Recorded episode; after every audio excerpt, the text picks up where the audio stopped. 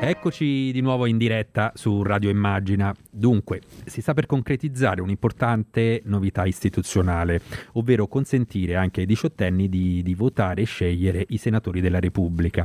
Il progetto di legge eh, per modificare quello che è l'articolo 58 della Costituzione è ora al quarto passaggio in Senato e siamo in pratica addirittura d'arrivo perché martedì scorso la Commissione Affari Costituzionali a Palazzo Madama ha approvato eh, all'unanimità la proposta di legge. E, di fatto dando il mandato di presentare il provvedimento in aula al relatore e presidente della commissione Dario Parrini che ci sta ascoltando e che salutiamo. Benvenuto senatore. Bentrovati, un saluto a tutti. Dunque il testo è sulla strada del via libera finale e insomma allargare la partecipazione eh, in un'epoca in cui la partecipazione è in crisi, eh, Parrini. Lo scopo che il eh, testo persegue è indubbiamente giusto e ha un grande rilievo civile.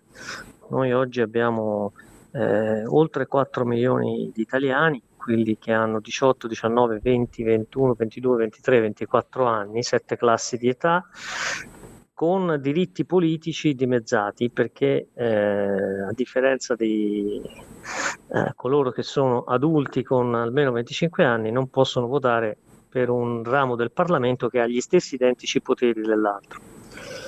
È una cosa ormai divenuta anacronistica, superata dalla realtà e da decenni in Parlamento si accumulano proposte per eliminare questa ingiusta discriminazione verso la parte più giovane della popolazione alla quale dobbiamo dare più diritti, non eh, certamente riservare un, una condizione di penalizzazione e di esclusione da una serie di prerogative che fanno eh, parte de- de- dell'essere cittadini. Quello a Palazzo Madama, lo ricordiamo, è l'ultimo passaggio previsto dalla cosiddetta navetta costituzionale. L'Assemblea infatti eh, dovrà approvarlo con un sì secco, senza possibilità di proporre emendamenti.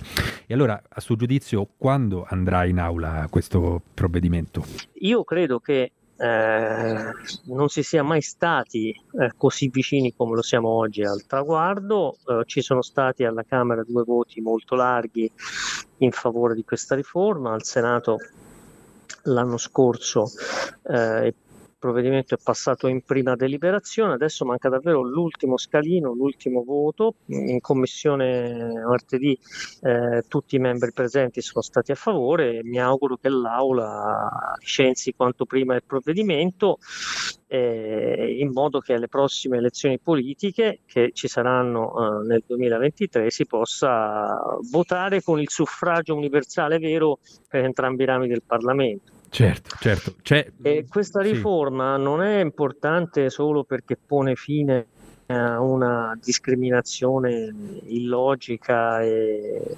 eh, appunto che non ha più ragione di essere, ma anche perché eh, essendo noi in un regime di bicameralismo paritario, quindi con due Camere che danno entrambe la fiducia al governo autonomamente, noi abbiamo visto che in passato eh, l'esistenza di due platee di aventi diritto al voto differenti per Camera e Senato ha portato a distribuzioni dei seggi diverse nelle due Camere e quindi a, diverse maggioranze, a, a problemi di efficienza del, eh, delle nostre istituzioni, a fenomeni di stallo e di paralisi dell'attività eh, di governo parlamentare, quindi a molte disfunzioni. Anche per questo il provvedimento è importante, quindi non solo certo, è questo, giusto, sì, ma permette sì, sì, anche di avere meno anomalie, meno disfunzioni nel funzionamento della democrazia rappresentativa italiana. Quindi sicuramente appunto un motivo legato alla razionalizzazione, eh, questo diciamo, è molto importante per eh, diciamo di fatto si rendono impossibili, come diceva giustamente lei, eh, maggioranze diverse in due Camere che entrambe diciamo, danno la fiducia. Impossibili Ecco, impossibili ad essere sinceri finché ci sono due schede elettorali, eh, eh certo. no, no, perché eh, eh, non c'è limite alla bizzarria dell'uomo, e quindi uno potrebbe sempre votare no? un partito in un ramo del Parlamento e un partito in un altro, però è un partito diverso nell'altro. Però diciamo che di fatto portiamo vicinissimo allo zero, ecco, il rischio che, che, ci siano maggioranze difformi, rischio che invece oggi è molto elevato, basta vedere quante volte dal 94 in poi eh, nelle elezioni politiche si sono manifestate maggioranze diverse nelle due Camere. Sì, è avvenuto eh, più di una volta. Esatto, ma, ma secondo lei poi questo uh, passaggio uh, potrebbe in qualche modo fare da proro, pro, prologo, diciamo da premessa a un monocameralismo? Che ne pensa? Io penso che ognuno su questo tema ha la sua idea, Mm, si può essere per il monocameralismo, per il bicameralismo eh, differenziato, per mantenere quello paritario, per dare un maggior ruolo al Parlamento in seduta comune, ma mantenendo due Camere a suffragio universale. Questa è personalmente la mia uh-huh. posizione. Eh, sbaglieremo però a collegare questa riforma alle questioni riguardanti quale assetto dovrà avere il Parlamento, perché eh, altrimenti la rendiamo strumentale a qualcosa. Invece è una riforma che è fine a se stessa, cioè ha in sé il proprio scopo di fondo e è, è, è quello che eh, prevede la discriminazione che elimina, che danno a questa riforma valore e quindi direi buona a prescindere. Senta, l'obiettivo oh, chiaramente è quindi la, la, la, partecipazione anche delle nuove generazioni alla vita politica. Eh sì. no? E a questo, a questo proposito eh sì. vorrei eh, ricordarle la, la, proposta, c'è una proposta del segretario del Partito Democratico Enrico Letta che ha proposto appunto di dare il diritto di voto a chi ha compiuto 16 anni. È un'idea che peraltro era era stata già proposta tempo fa da, da Walter Veltroni nel 2007 e quando divenne segretario. Eh, che ne pensa eh, se, se, è giusto scendere per diciamo a 16 anni ad estendere il voto a 16 Io penso che sia un segnale importante che sarebbe una riforma giusta perché investiremo sulla voglia di essere protagonisti della vita civile di ragazzi che oggi hanno se lo vogliono, perfettamente gli strumenti per orientarsi nelle grandi questioni eh, sociali e politiche. Eh, non mi nascondo che eh, pur partendo da una posizione personale di grande favore a questa scelta, il dibattito su questo argomento è mm, meno eh, diciamo eh, maturo di quello che abbiamo fatto sul voto ai diciottenni per il Senato che aveva invece una storia di anni e anni di approfondimenti certo, certo. e che quando si vanno a toccare punti nevralgici della Costituzione eh, bisogna appunto aver presente che serve far decantare le differenze quando ci sono, affrontare le cose con i tempi giusti, ma del resto Letta non ha detto o domattina o niente, ha certo. posto un tema, l'ha messo sul tavolo chiedendo che il Parlamento lo affronti, io sono per affrontarlo. Eh, con spirito unitario cercando intese. Che peraltro non, Anche perché un altro sì. modo di riformare la Costituzione non, non esiste, insomma, noi l'abbiamo visto in questi ultimi anni le riforme che hanno possibilità di passare sono quelle che pazientemente esatto, eh, portano alla tessitura di un dialogo ampio, di accordi larghi e che sono puntuali. Eh.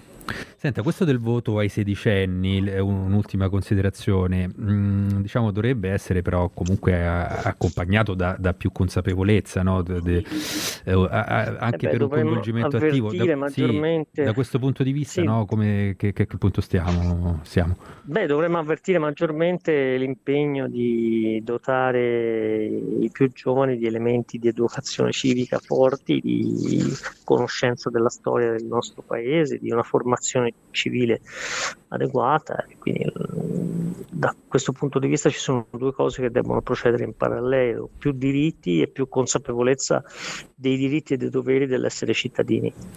E... La nostra Costituzione all'articolo 2 non a caso, quello sì. è un articolo immodificabile, dice che la Repubblica riconosce e garantisce i diritti inviolabili della persona e però poi subito dopo parla dei doveri che a questi devi, eh, verso la collettività che a questi diritti si connettono, non è un caso.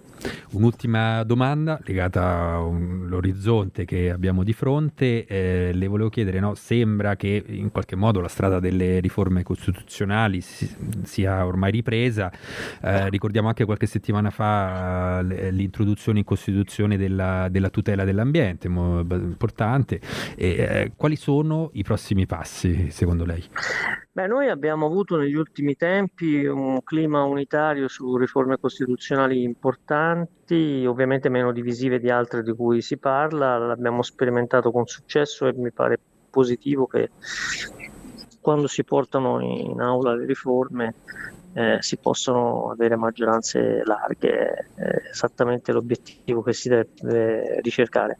Eh, sulle riforme istituzionali, regolamenti, legge elettorale, assetto del bicameralismo, sfiducia costruttiva, io mi auguro che anche su impulso del governo si possa rapidamente, chiuso l'esame dei decreti di attuazione del PNRR, adesso alla nostra attenzione, aprire un tavolo e vedere quali sono in grado di arrivare in fondo e quali interventi raccolgono consensi sufficienti a sopportare tutto l'iter. Ecco.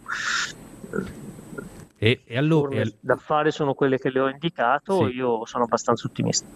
Benissimo, avete ascoltato le parole del Presidente della Commissione Affari Costituzionali al Senato, Dario Parrini, che ringraziamo. Grazie a voi, arrivederci, grazie a voi.